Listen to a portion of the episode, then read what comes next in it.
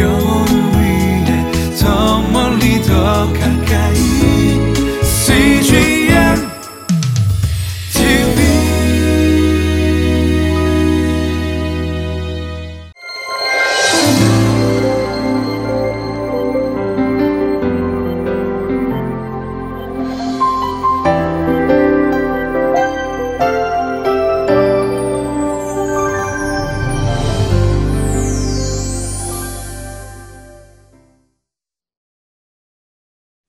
신앙의 길은 우리의 삶을 행복하게 인도하지만 불신앙의 길은 우리의 삶을 불행하게 인도합니다. 어떻게 사는 것이 불행하게 되는 것인지 오늘 말씀을 통해서 하나님의 음성을 들어보도록 하겠습니다.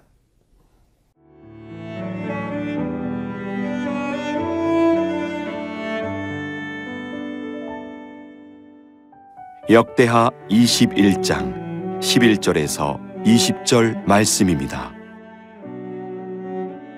여호람이 또 유다 여러 산에 산당을 세워 예루살렘 주민으로 음행하게 하고 또 유다를 미혹하게 하였으므로 선지자 엘리야가 여호람에게 글을 보내어 이르되 왕의 조상 다윗의 하나님 여호와께서 이같이 말씀하시기를 내가 내 아비 여호사밧의 길과 유다 왕 아사의 길로 행하지 아니하고 오직 이스라엘 왕들의 길로 행하여 유다와 예루살렘 주민들이 음행하게 하기를 아합의 집이 음행하듯 하며 또 내 아비 집에서 너보다 착한 아우들을 죽였으니 여호와가 내 백성과 내 자녀들과 내 아내들과 내 모든 재물을 큰 재앙으로 치시리라. 또 너는 창자의 중병이 들고 그 병이 날로 중하여 창자가 빠져나오리라 하셨다 하였더라. 여호와께서 블레셋 사람들과 구스에서 가까운 아라비아 사람들의 마음을 격동시키사 여호람을 치게 하셨으므로 그들이 올라와서 유다를 침략하여 왕궁의 모든 재물과 그의 아들들과 아내들을 탈취하였으므로 막내 아들 여호아하스 외에는 한 아들도 남지 아니하였더라. 이 모든 일 후에 여호와께서 여호람을 치사 능히 고치지 못할 병이 그 창자에 들게 하셨으므로 여러 날 후 2년 만에 그의 창자가 그 병으로 말미암아 빠져나오매 그가 그 심한 병으로 죽으니 백성이 그들의 조상들에게 분양하던 것 같이 그에게 분양하지 아니하였으며 여호람이 32세에 즉위하고 예루살렘에서 8년 동안 다스리다가 아끼는 자 없이 세상을 떠났으며 무리가 그를 다윗성에 장사하였으나 여랑의 묘실에는 두지 아니하였더라. 여호람 왕은 신앙의 길을 택하지 않고 불신앙의 길을 택했습니다. 자신만 불신앙의 길을 간 것이 아니라 백성들도 불신앙을 가도록 인도하셨던 거죠. 인도했던 거죠. 어떤 결과가 그들에게 나타날까? 먼저 11절 말씀을 함께 보겠습니다. 여호람이 또 유다 여러 산에 산당을 세워 예루살렘 주민으로 음행하게 하고 또 유다를 미혹하게 하였으므로 그러니까 이 믿음 생활을 하지 못하도록 인도한 거죠. 이 여호람 왕이 하나님이 세우신 자로서 엄청난 죄를 범하고 있는 것입니다. 백성들을 죄 짓게 만들고 있는 사람이죠. 우상 숭배하는 백성들이 되게 하고 음행을 범하는 백성들이 되게 하고 하나님을 거역하는 일을 하는 백성들이 되게 하고 그러니까 불신앙의 길로 자신도 가고 끝없이 백성들을 인도했던 것입니다.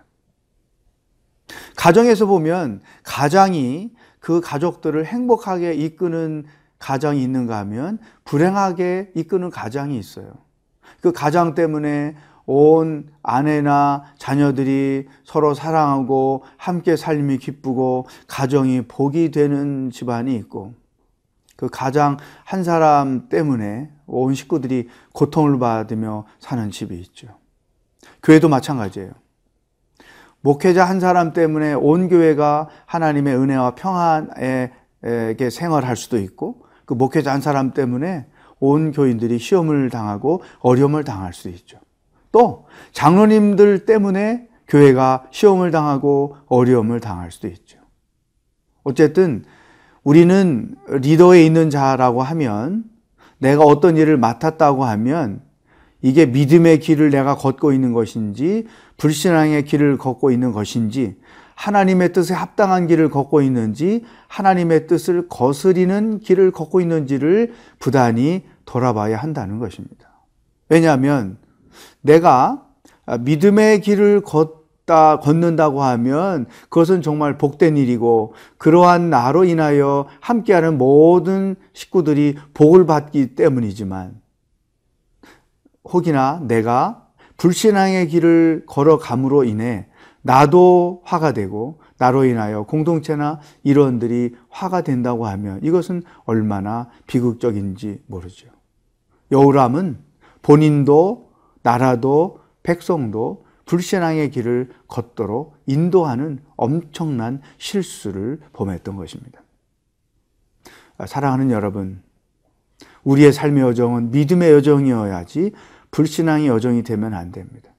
사역을 할 때에도 교회 안에서 내가 어떤 일을 맡았어도, 사회에서 어떤 일을 맡았어도, 직장에서, 가정에서 내가 어떤 책임을 맡았어도 우리는 하나님의 뜻에 합당한 믿음의 길을 걸어가야지 불신앙의 길을 걸어가서는 절대로 안 됩니다.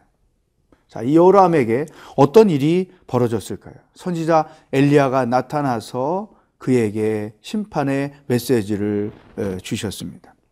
14절 15절 여호와가 내 백성과 내 자녀들과 내 아내들과 내 모든 재물을 큰 재앙으로 치시리라. 또 너는 창자의 중병이 들고 그 병이 날로 중하여 창자가 빠져 나오리라 하셨다 하였더라.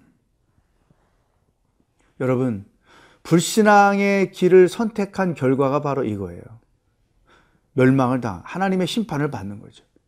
개인은 몸에 병이 들어 죽음을 맞이하게 되고 또 그를 지지하고 그와 함께 했던 사람들은 똑같이 죽임을 당하는 고통을 받게 된다는 것이죠. 저는 이런 대조적인 말씀을 보면서 어, 나 자신이 믿음의 길을 평생 걸어가서 내 삶도 복되게 할 뿐 아니라 나, 나와 함께하는 가족, 또 나와 함께 믿음 생활하는 성도들도 복되게 살기를 원하는 마음을 늘 가지고 있죠. 혹이나 나도 불행하고 나 때문에 함께 사는 가족도 불행하고 또 나와 함께 믿음 생활하는 성도들이 불행하다면 나는 여우람과 다를 바가 없는 그러한 목회자가 될 수 있다. 오늘 이 여우람의 신앙과 삶, 잘못된 길을 선택한 그의 모습을 통해서 하나님의 음성을 들을 수 있기를 축복합니다.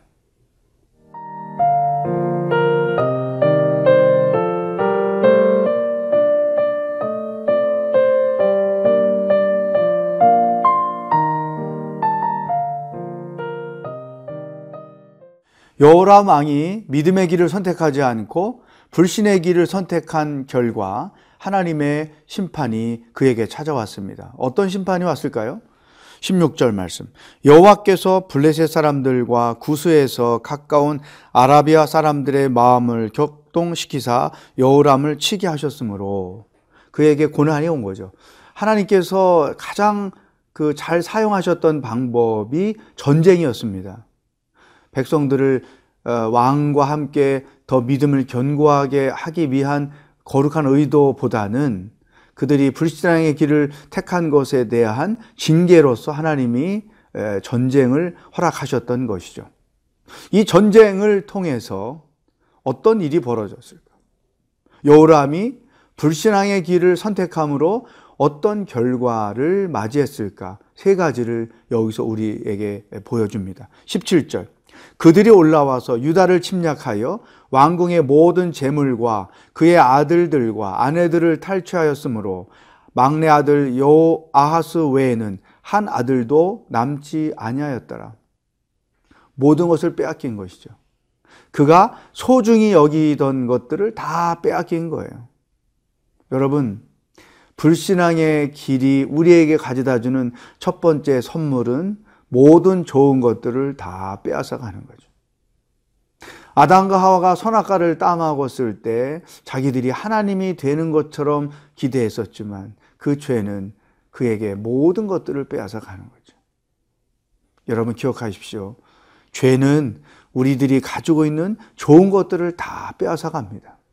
불신앙의 길은 하나님께서 우리에게 주신 좋은 선물들을 다 빼앗아 간다는 사실을 분명히 기억해야 됩니다. 두 번째, 여호람에게 어떤 일이 벌어졌을까요? 18절, 19절 보면 이 모든 일 후에 여호와께서 여호람을 치사 능히 고치지 못할 병이 그 창자에 들게 하셨으므로 여러 날 후 2년 만에 그의 창자가 그 병으로 말미암아 빠져나오매 그가 시, 그 심한 병으로 죽으니 백성이 그들이 조상들에게 분양하던 것 같이 그에게 분양하지 아니하였으며 육체의 질병을 얻어서 비참하게 죽게 된 것이죠. 엘리야를 통해서 주셨던 예언의 말씀이 그대로 실현이 된 것입니다. 불신앙의 길은 우리를 몸과 마음을 병들게 하지만 신앙의 길은 우리들의 몸과 마음을 강건하게 해준다는 사실을 기억하십시오. 불신앙은 끝없이 우리의 마음을 병들게 해서 심리적으로 불안하게 만들고 또 두려움을 갖게 하고 근심과 염려를 갖게 합니다. 그러나 신앙의 길은 도리어 우리 마음을 평안으로 기쁨으로 채워준다는 것이죠. 여우람은 이렇게 불신앙의 길을 선택함으로 마음도 병들고 몸도 병들어 비참하게 세상을 하직하는 결과를 얻게 되었습니다. 세 번째, 불신의 길을 택했던 여우람에게 나타난 결과가 20절입니다. 여우람이 32세에 즉위하고 예루살렘에서 8년 동안 다스리다가 아끼는 자 없이 세상을 떠났으며 무리가 그를 다윗성에 장사였으나 열 왕의 묘실에는 두지 아니하였더라. 여러분 아주 굉장히 심각한 말씀이 기록되어 있습니다. 여호람이 수치를 당한 거죠. 부끄러움을 당한 거예요. 어떻게? 아끼는 자 없이 세상을 떠났다. 여호람의 죽음을 안타까운 사람이 한 사람도 없었다. 그리고 왕들의 묘실에 들어가지 못했다. 왕으로 인정하지 않았다는 것이죠. 사람이 죽을 때 존경받는 사람이 있고 죽을 때 부끄러움을 당하는 사람이 있다는 것을 여기서 봅니다. 불신앙의 길은 우리를 끝없이 부끄럽게 만들어. 자신에게도 부끄럽고 사람들에게도 부끄럽고 하나님께도 부끄러운 사람으로 만들지요. 그러나 신앙의 길을 걷는 사람들은 본인도 사람들도 하나님께도 자랑스러운 사람들이 된다고 하는 것이죠. 오늘 나는 믿음의 길을 걷고 있는가? 불신앙의 길을 걷고 있는가? 내가 선택하고 결정하는 그 모든 일들이 하나님의 뜻에 합당한 믿음의 길의 여정인가? 불신앙의 길의 여정인가? 여러분 자신을 돌아보는 하루가 될 수 있기를 주의 이름으로 축복합니다. 기도하겠습니다. 하나님 아버지, 여호람이 보여주었던 불신앙의 길이 얼마나 우리들에게 많은 것을 깨닫게 해주는지 말씀해 주시니 감사합니다. 우리의 삶의 여정은 믿음의 여정이요. 믿음의 선택이 되기를 원합니다. 좋은 선물들을 마음껏 누리며 하나님께도 사람들에게도 하나님께도 존경받고 영광이 되는 은혜로운 삶의 여정이 되도록 축복하여 주시옵소서. 오늘도 우리와 동행하실 주님을 기뻐하며 예수님의 이름으로 기도하옵나이다. 아멘.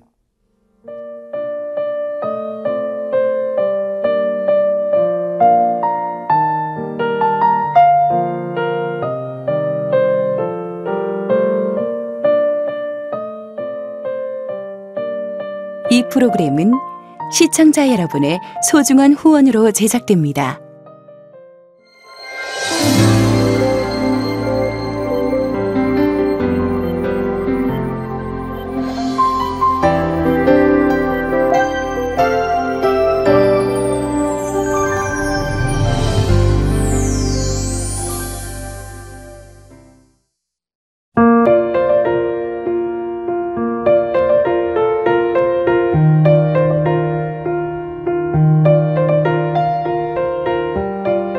IT 회사에서 하나님의 부르심은 무엇일까 고민하며 직장 생활을 하고 있는 정은우 청년. 게임을 개발하고 이제 서비스를 하는 회사에 거기서 해외 마케팅 쪽을 담당하고 있어요. 이 업계에 일을 한다는 게 쉽지만은 않았어요. 게임에 대한 인식이 되게 안 좋잖아요.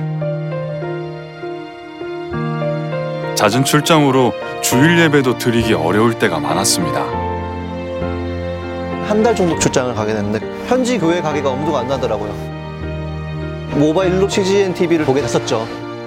타지에서 말씀들을 들을 수 있다는 한 줄기 빛 같은 존재였던 것 같아요. 방송을 보다 보면은 언제 어떤 시간에 틀어도 내 마음을 채워주는 방송이 나올 것이다라는 믿음을 주는 방송국인 것 같아요. 예배 드릴 수 없었던 그곳. 정은우 청년과 CGN TV는 함께했습니다.